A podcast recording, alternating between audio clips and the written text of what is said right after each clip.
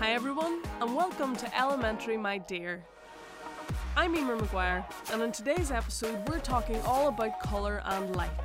Mike Sims explains the chemistry of colour, while art curator Kim Mawhinney tells me what makes a good piece of art. This is a six-part series where we explore the wonders of some of the most fascinating elements in the periodic table. Elements are everywhere.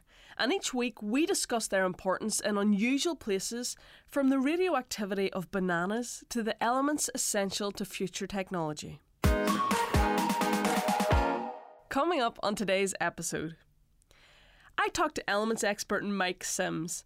We chat about how elements have their own colourful barcodes and if some of us can be more sensitive to colours than others. If somebody living in a very, very colourful world and growing up in a very colourful world will be able to distinguish a much bigger range of colours. I also talked to art curator Kim Mawhinney. She tells us how elements are integral to the art world, especially within ceramics and glass artwork. We also hear what makes a good piece of art and how artists use colour to evoke an emotional response from audiences. The elements have always played a huge role within the ceramics and glass world. Both are very scientific in their production and technical, but the one thing that they rely upon very heavily is compounds, in particular metallic oxides. Let's start things off with Mike. I'm here with Mike Sims, the curator of the Elements exhibition, and for today's episode we're going to be talking all about colour and light. So Mike, one of the first things that you think of in terms of elements is that they're usually quite dull looking. They're silvers and greys, but some of them are coloured. You know, why are some dulled and why are some coloured? Well, most of the metals, the solids, are actually kind of silvery grey. Yeah, that's what I think metal. Of. Yeah, they're all pretty much the same. And what actually is happening there is that they are more or less reflecting all the light. So if you shine white light at them, they come back as grey. So they're not absorbing very much. They're just sending all that light straight back out again. The elements that have a little bit of colour to them, which is not many at all actually, sulphur, gold, copper, bromine, can you name any more? No, that's probably about it. And what's happening there is that they are actually absorbing a little bit of some of the wavelengths of light. So gold, for instance, will be absorbing a bit of blue light. And so as a result, what you see is the complementary colour, which is yellow. So that's what it is. So most of the metals are just sending back all the light you shine at them. But so they're absorbing a little bit, which is why they look a little bit dull. Ah, okay. You know, and that's why silver is the most reflective of all metals. And so it looks, well, silver. And you make the best mirrors out of, or you did in the old days, was made out of silver glass because it's incredibly reflective. The pure elements, colour-wise, are pretty boring, but it's when you join them with other things you get a panoply of colour. Yeah, so can you kind of take specific elements and use them to create colours and know what you're creating, kind of like a painter's palette? Yeah, very much so. And in fact, the painters with their palettes did know this. So there were a whole series of elements that would produce particular colours, and some of them quite toxic. You know, this is going back to some of the podcasts on toxic things. So cadmium produced some very attractive yellows, oranges and reds, but quite nasty. And then a whole series of other sort of compounds. It's usually what we call the transition metal compounds.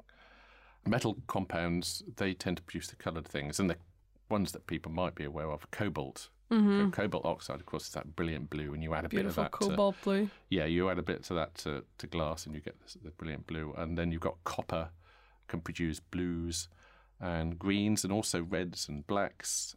Yeah, so there's a whole range of different colours you can get from different elements. One thing I always wonder about colours is, you know, the colours that I see through my eyes, are they the same colours that someone else sees?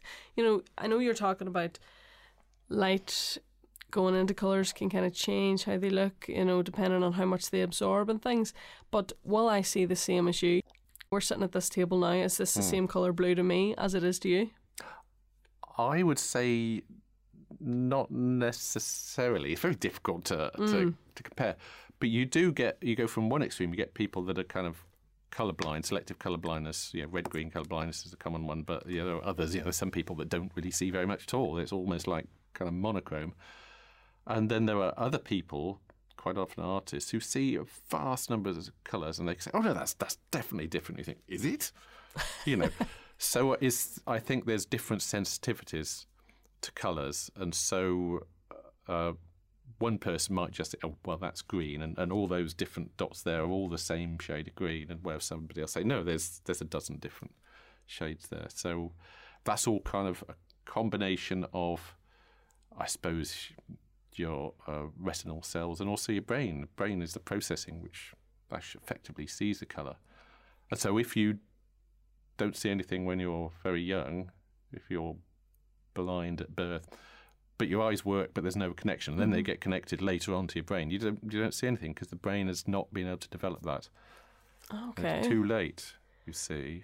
I've often kind of wondered that about the colours. Whenever you're learning your colours and you're learning your reds and your blues, you know, how do you know the person sitting next to you is seeing the same thing as you are? I think it's very fascinating. I think if somebody living in a very, very colourful world and growing up in a very colourful world will be able to distinguish a much bigger range of colours.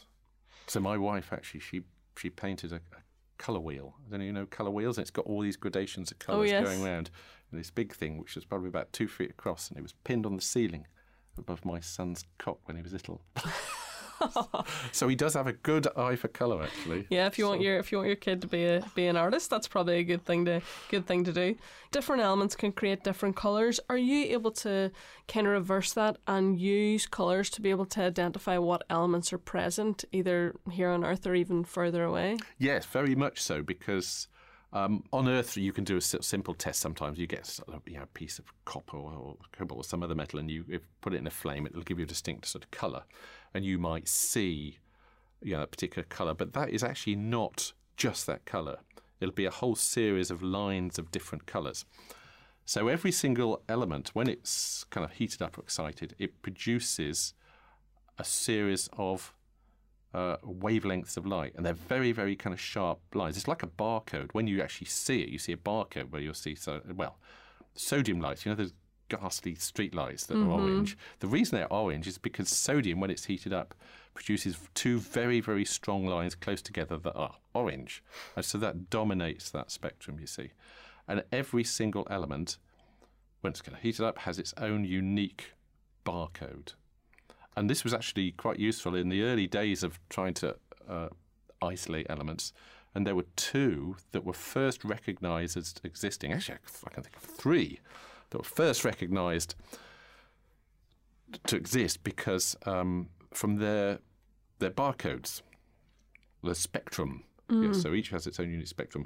And those, the two elements in particular, owe their name to their spectral code, as it were. And one is rubidium, because it had very strong red lines, ruby, and the other one was indium. And indium is indigo, you see. So that they were named after the very sort of strong spectral lines that they had. And everybody, of course, would be very familiar with indium. Touchscreens on mobile phones, indium tin oxide. Oh, really? Yeah. Touchscreens. See, I always thought that radium was the kind of LED screens and things, but are the touchscreens? Yes, indium tin oxide. The great thing about indium tin oxide is it's a conductor and it's transparent, and there's not many things that are like that. So you can touch it, and it usually just thinks you don't want it to. My experience of touch screens, but very annoying. I didn't know that was the element that was. Yeah, and indium is getting sidetracked now, but indium's a very interesting element in itself, and also very difficult to get hold of because there are no ores of indium. Yeah. But anyway, indium is named after those spectral lines, indigo, and every single element has its own unique spectrum. And there was one, helium, which of course everybody's familiar with. Helium. Helium was first recognised in the spectrum of the sun. The light coming from the sun, these scientists, their telescopes and their spectroscopes, they could get all these different lines, and they could sort of sort them out. Oh, this is a bit of iron, and this is a bit of hydrogen, and oh, what's this one? This is something different. And that was a new element which had not been isolated on Earth. That's what's called helium, helios, after the sun. That's amazing. And then it was a couple of decades, I think, or more before it was found on Earth. If you could do that in the sun, you can identify what elements are in the sun, and it's mostly hydrogen and helium. You can do it further afield. You can do it anywhere. If you're getting light from a star billions of light years away, it will be bringing that information with it. It will be bringing all these little bands, and you can piece together what elements are there. Well, that's amazing. I didn't know kind of colour and light and elements would have such a strong link, and even such a strong link to space. That's fascinating. And even as you're saying, in the technology that we use with some of those elements. Yeah. Yes, it's amazing. All sorts of odd things turn up when you start peering into space. You see elements, you think, what's that doing out there? There's an element called technetium, which is very, very short-lived. On Earth, it's only kind of produced artificially, very kind of radioactive. And there's a star somewhere in the universe which, for some reason, is producing lots and lots of technetium. We think, what's going on there? What's that happening? It's sending out all these strange signals. Yes. So one of the things I want to touch on, because we're going to talk about it later in this episode with our artist, is Vantablack. So Vantablack is, the blackest colour that has been created by an artist, Anish Kapoor, but it's just a really, really dark black. Why is it so black? Well, what's the science behind that? What it is, it consists of lots of very long nanotubes. And nanotubes, as their name implies, are tubes that are very small, and they come in a range of different sizes. So they're not all uniform size. They're some are slightly bigger than others, and they're very long.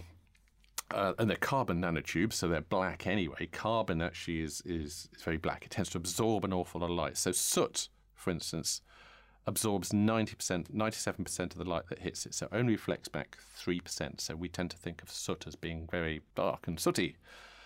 So you've got these tubes made of carbon, and they're very long, and they're all orientated sort of vertically, effectively. So the light shines onto this Vantablack, and the light kind of beams or individual photons, they go down, and because the photons and the wavelength of the light is kind of broadly comparable to the size of these tubes, it kind of goes down, and then it kind of really struggles to ever get back out again.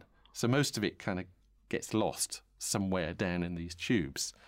It's like being in a forest. If you're in a woods with just quite small trees, there's quite a bit of light gets through. But then you go to somewhere with bigger trees, and it's a bit darker. And then if it's really, huge trees, not much light gets down there, because it's all being intercepted by all these things. It's bouncing around, bouncing off things. So that's what's happening with Vantablack. These photons are kind of bouncing down these tubes, and they just never really get out. Just consuming the light. Yeah. So in theory, you would think, well, ultimately the thing might kind of heat up because that energy's got to go somewhere, but.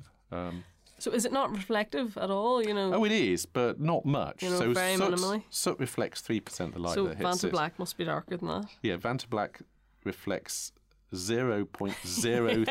I thought it was going to be something incredibly low. It's 100th of what soot reflects. So it's really, really black. If you ever see something that looks Vantablack, it just looks bizarre. It looks like a black hole, nearly. Yes. Have you heard about the BMW stunt with Vantablack? Oh no! Actually, I have. Yes, because it's a paint, I think, isn't it? Yes, so it's a paint. So this artist, Anish Kapoor, has developed this paint color.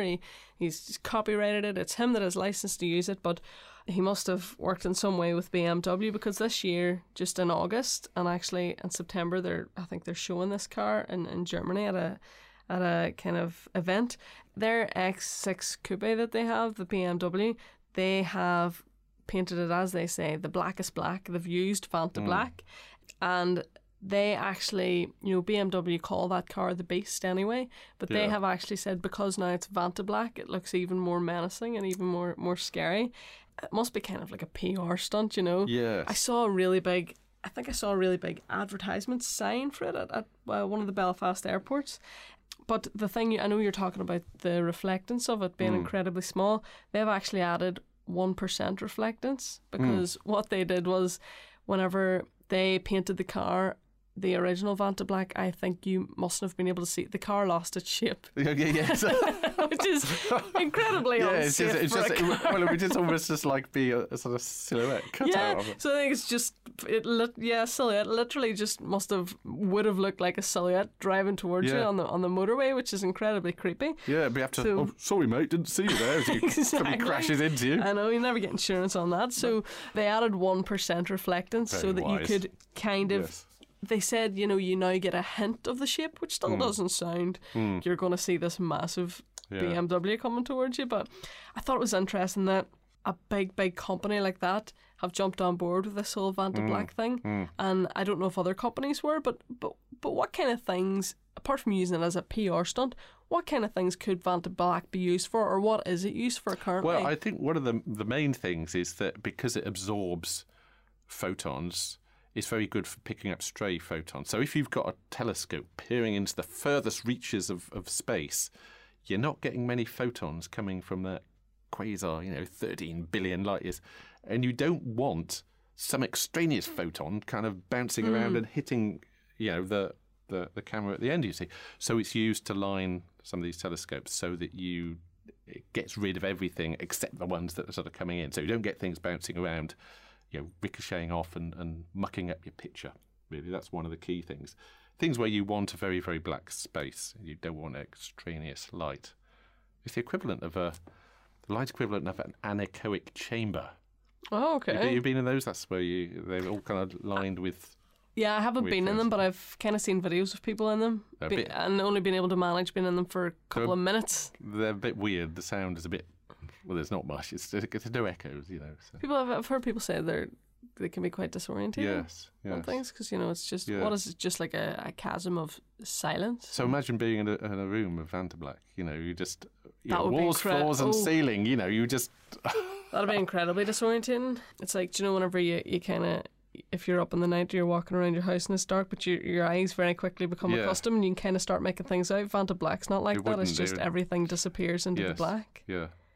I know. That's amazing. I might go get myself a wee Vantablack BMW now. Mike Sims, thank you so much. You're listening to Elementary, my dear, with Emer Maguire.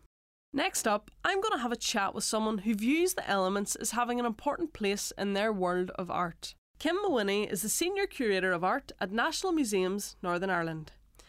I thought it was important to have a chat with someone who was passionate and knowledgeable about art for today's episode.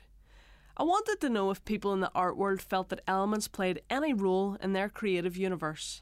Today I am here with Kim Mawhinney, who is the Senior Curator of Art at the National Museums Northern Ireland. How are you, Kim? I'm very well, thank you, Emer. So we are going to talk a little bit about art and how it's related to the elements. Before we jump into that, could you tell me a little bit about your journey to becoming a Senior Art Curator? Well, from I was a very small child, actually, I had a cousin who was studying at Queen's University, and when I was 9, she brought me to the Ulster Museum, and as I was wandering around the various galleries, I made a decision at that tender age that I wanted to work at the Ulster Museum.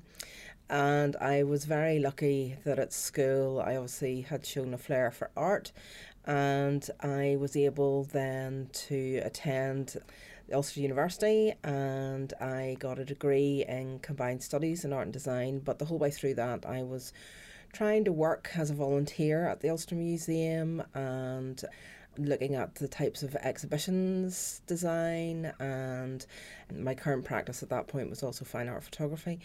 And when I left the university, I worked as a volunteer at the Ulster Museum in an area that I hadn't really any experience, but they were just bringing in a new digital collections management system, and I redocumented the entire ceramics and glass collection for the applied art curator. And I really learnt hands-on then the history and how to appreciate right up to the contemporary collection that we had and were continuing to buy at that time within the applied arts. And I was very lucky that that person who I'd been working with retired, and I was able to get his job, and I worked with ceramics and glass for nearly 10 years, and then I was appointed the Senior Curator of Art and was responsible for a lot wider remit than just ceramics and glass. I haven't really met anyone yet who has from a very young age wanted to be a curator of art, so that's quite fascinating. Obviously this podcast is all about elements, so could you tell me a little bit about what art there is on display in the Elements Gallery? When Mike proposed Elements at an exhibition planning team meeting, it was one of those moments that we went, oh yes, that's going to be brilliant. We all really got behind it, and you could see the potential, because the Ulster Museum isn't just an art gallery. It has the science collections, it has history collections, archaeology collection, world cultures, and it really meant that we could design an exhibition that highlighted amazing works and specimens from across all those collections. So we jumped at the chance that the art collections could be part of the Elements exhibition. And from my previous background, the Elements have always played a huge role within the ceramics and glass world. Both are very scientific in their production and technical, but the one thing that they rely upon very heavily is compounds, in particular metallic oxides, that actually give the pottery and porcelain and the glass the colour that they have. So the majority of the artworks that are in the Elements exhibition are under the colour banner or the themed case, and there's a lot of ceramics and glass in there, very purposefully, because we could show the raw pigments that artists across the board have used, but also it allowed us to get out a lot of beautiful things from the collection. I'm sure whenever you were thinking about a career in art, you weren't kind of thinking about the whole interdisciplinary team of the science and the art together, but it's nice to think that it can be quite twofold.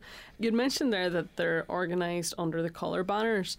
Could you tell me a wee bit about artists that use colours in very specific ways?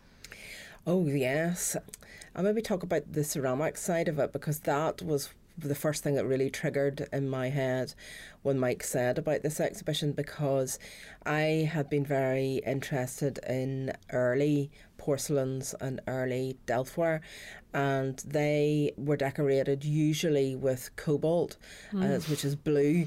People will recognise the idea of blue and white pottery and porcelain. And I mean, the blue and white really started from the 1st century out in China with the Tang Dynasty. But the real height of the really amazing quality of painting on porcelain was during the Ming Dynasty. And we're very lucky in the collection to have some nationally important pieces. But really, it wasn't until the 16th century that porcelain and the blue and white Chinese designs made their way to Europe through Dutch traders. And in Europe, we basically tried to copy this porcelain because it was translucent, and all the pottery and stuff that they had made previous to that was quite hard and heavy and, you know, wasn't beautiful and spectacular and pretty. So this, they tried to copy it, and in fact they had their alchemists, all the heads of state in Europe had their alchemists try to find out what secret ingredient was in porcelain to make it translucent. And it wasn't until a guy called Butcher at the end of the 17th century found this potence that they added into the china clay that created the translucency. And that was really the birth of the Meissen factory, which opened in 1707. So that blue and white and the Chinese typical designs were then copied by the Meissen factory and then subsequently across Europe. But ordinary people couldn't afford porcelain. So again, basing on the element side of it, they used their ordinary pottery and covered it with a white tin oxide glaze, and would have used the cobalt, again, decoration on it, to try and mimic the porcelain, but it was far from translucent, and it chipped very badly. So that's where you get the Delftware, because the Dutch around the Delft region were copying that, but here we would call it maiolica as well, or tin glazed earthenware. So blue was a very strong colour that was used at that time, because it was coming from Persia and it was very expensive. And then you see colours and dyes and everything becoming much cheaper, and different processes being employed in the 19th century, like transfer printing on pottery, which then brings pottery and porcelain out to the masses. I think just imagining that kind of cobalt blue on the white there, it's a lovely image and everyone's quite familiar with that image. So Kim, you were talking about there being ceramics and glass in the gallery as well. Could you tell us a wee bit more about the glass and how the elements impact on it?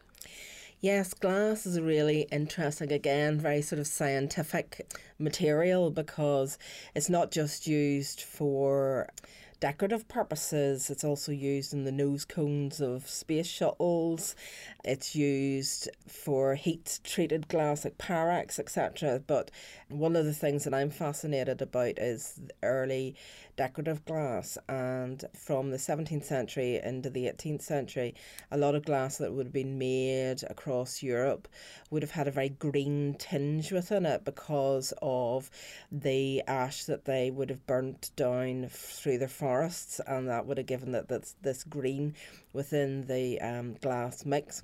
And people in sort of Northern Europe weren't very keen on that green glass colour, so it wasn't until really the start of the 18th century when they realised that if they added lead to the mix, it would actually not just strengthen it but also give it a different coloration. It gave it a sort of grey colour, but also they added lead oxide to it to decolorise the glass, so it became a much brighter, clearer colour. But it's interesting that there's been lots of fashions over the years for collecting glass, and I don't know whether your grandparents or your granny or whatever, or your great-granny had ruby glass. It was something that previous generations prized very highly, and they would have got it as wedding presents and things like that. And the reason why ruby glass was prized so much is it's actually a collodion of gold that actually gives it the red colour. So the ruby glass is actually gold within it. Another fashion in the Victorian period was to collect glass that was coloured with uranium. And uranium used to give the glass a bright yellow or green coloration. And I remember when I started in the museum, there was a notice came round asking how much uranium glass we had in our collections, because there was quite high readings of radioactivity from some of the old uranium glass. And private collectors who had amassed lots of hundreds of pieces of uranium glass were actually advised to break up their collections or get rid of them. But thankfully in the Ulster Museum we actually only ever had one piece of uranium glass, which is on display in the Elements Gallery, and it's a little champagne glass from the Victorian period. Kim, another colour I'd wanted to talk about was Vantablack. Now, myself and Mike spoke a little bit about that earlier, and I know artist Anish Kapoor developed it, and we talked more about the science behind it. But I wanted to get an insight into Vantablack from someone in the art world. So could you tell me about it from a more creative point of view? Basically, there was this like technological company in England called the Surrey Nanosystems, and they developed a method of making colour which is highly scientific, and I couldn't even begin to try to explain to you how they actually make it. But it's basically a sprayable colour, so it just looks, when you see anything painted in it, it just looks like a hole. It doesn't look like it loses, even if it's say a model of someone's head and you paint it black, it just looks like a blob. You can't see any features on it from a distance. Anish Kapoor is an artist, is a sculptor, but he works in so many different media. I'm very lucky, I've seen several of his exhibitions. And honestly, he plays tricks with your eyes and the use of colour. Sometimes you'll see something that's on a wall and you think it's just a black circle, where in fact it's actually something you could stick your arm into and push in through the wall. Wow, okay. He does play with your mind, and he actually licensed to be the only artist to use Vantablack. So it's quite funny because obviously a lot of other artists would be interested in using something like that and experimenting with it. So he really caused a bit of a stir, and there was a bit of a war between several artists who then tried to bring out their own different colours. Of black or of any pink colour? Actually, believe it or not. And there's a memorable photograph somewhere of a certain finger being held up by Anish Kapoor in this particular pink that somebody else had registered just to them. So if you ever want to buy this Vantablack from the Surrey Nanosystems, you have to say that you're not going to use it for artistic purposes as such, because Anish Kapoor is the only person that can use it. Yeah, Mike said that you could use Vantablack for lining telescopes to give you a clearer picture. What else could you use it for? Well, military. Really? Yeah, it's for, like, that's one of the reasons why it was actually developed. It's the disguising of aircraft and things like that. So it's, yeah, so there's a complete covert operation there as well. But artists have used colour basically for centuries, obviously, but in the 20th century, people like the abstract expressionists and the pure abstractionists, people like Mark Rothko, colour field painters like Morris Lewis, they used colour in ways that allowed the public to have this emotional response. There was nothing there other than the colour for you to respond to. And, I mean, it's quite controversial because people say, well, that's just a rectangle of blue. And is that all it looks like? Just colours on a page? It's not people, it's not shapes? You know, someone like Yves Klein, who has a blue actually named after him because he made this particular saturated blue paint. And, you know, it is to evoke a feeling. It's not to give you a story or something that has a theme within that painting. It's actually to evoke an emotional response from the public. And do different colours evoke different responses within us? Oh, I'm no psychologist or psychiatrist, but yes, you're always told the things like that, you know, there's calming colours and then like red would be an angry colour, and, you know, certain colours that you would paint different types of rooms, and then, you know, anything that's medical, the whole idea that you've got green crosses, all that sort of thing. Yeah, there is a language to colour. Yeah. And there's been many books obviously written about the whole idea of that, you know, what colours mean to various people. It's lovely that there's such, you know, still such a link to art in that Elements Gallery, and as you said, that it kind of marries the art and the science. So just before we go, obviously you're the creator of art. What do you look for in a piece of art yourself? That's a really interesting question and a very difficult one to answer. In recent years, I have been involved with a lot of portrait exhibitions, and I think one of the things that I've always thought when we've been selecting exhibitions, the art is one element of an exhibition, but the other main element to me is the person and the viewer, the visitor, the audience that come to look at that artwork. And it's their response to that artwork that then actually completes the artwork. So if I see a painting or a sculpture or a piece of ceramic and I look at it and I go, that doesn't make me have a reaction, I don't tend to think it's a particularly great work of art. But if I walk towards a painting and I go, I want to know who that person is, if it's a portrait, or, you know, why did the artist decide to just use that colour blue, or, you know, if it has a response that makes me question something, that's when I think an artwork's great. That's probably a lovely way to think about it, because obviously not being from an art background, I just think it's all about how it looks. But obviously with your expertise and knowledge, it's about how intrigued it makes you and how it makes you feel. Kim Mawhinney, thank you very much. Thank you, Emer. And a big thank you to today's guests. I've always found it mind-blowing to think that the red I see may not be the same as the person next to me. I also love the idea that we can use colour as clues as to what elements are hiding in the universe, and that artists can be so possessive over their work that they'd actually copyright colours for their use only. To end today's episode, I thought I'd share a fascinating fact with you all on today's theme of colour and light. If you've ever seen a picture of Mars, you'll notice it's a kind of red or rusty colour. And the reason for this is that Mars is absolutely covered in the compound iron oxide. It isn't surprising to learn that this is the same compound that gives blood its colour. And of course, Mars is often referred to as the red planet. Sometimes the dust from the surface of Mars is actually blown into its atmosphere, making the sky look a pink or a light orange colour. Isn't that amazing? Coming up in the next episode, we hear all about gold and other precious metals.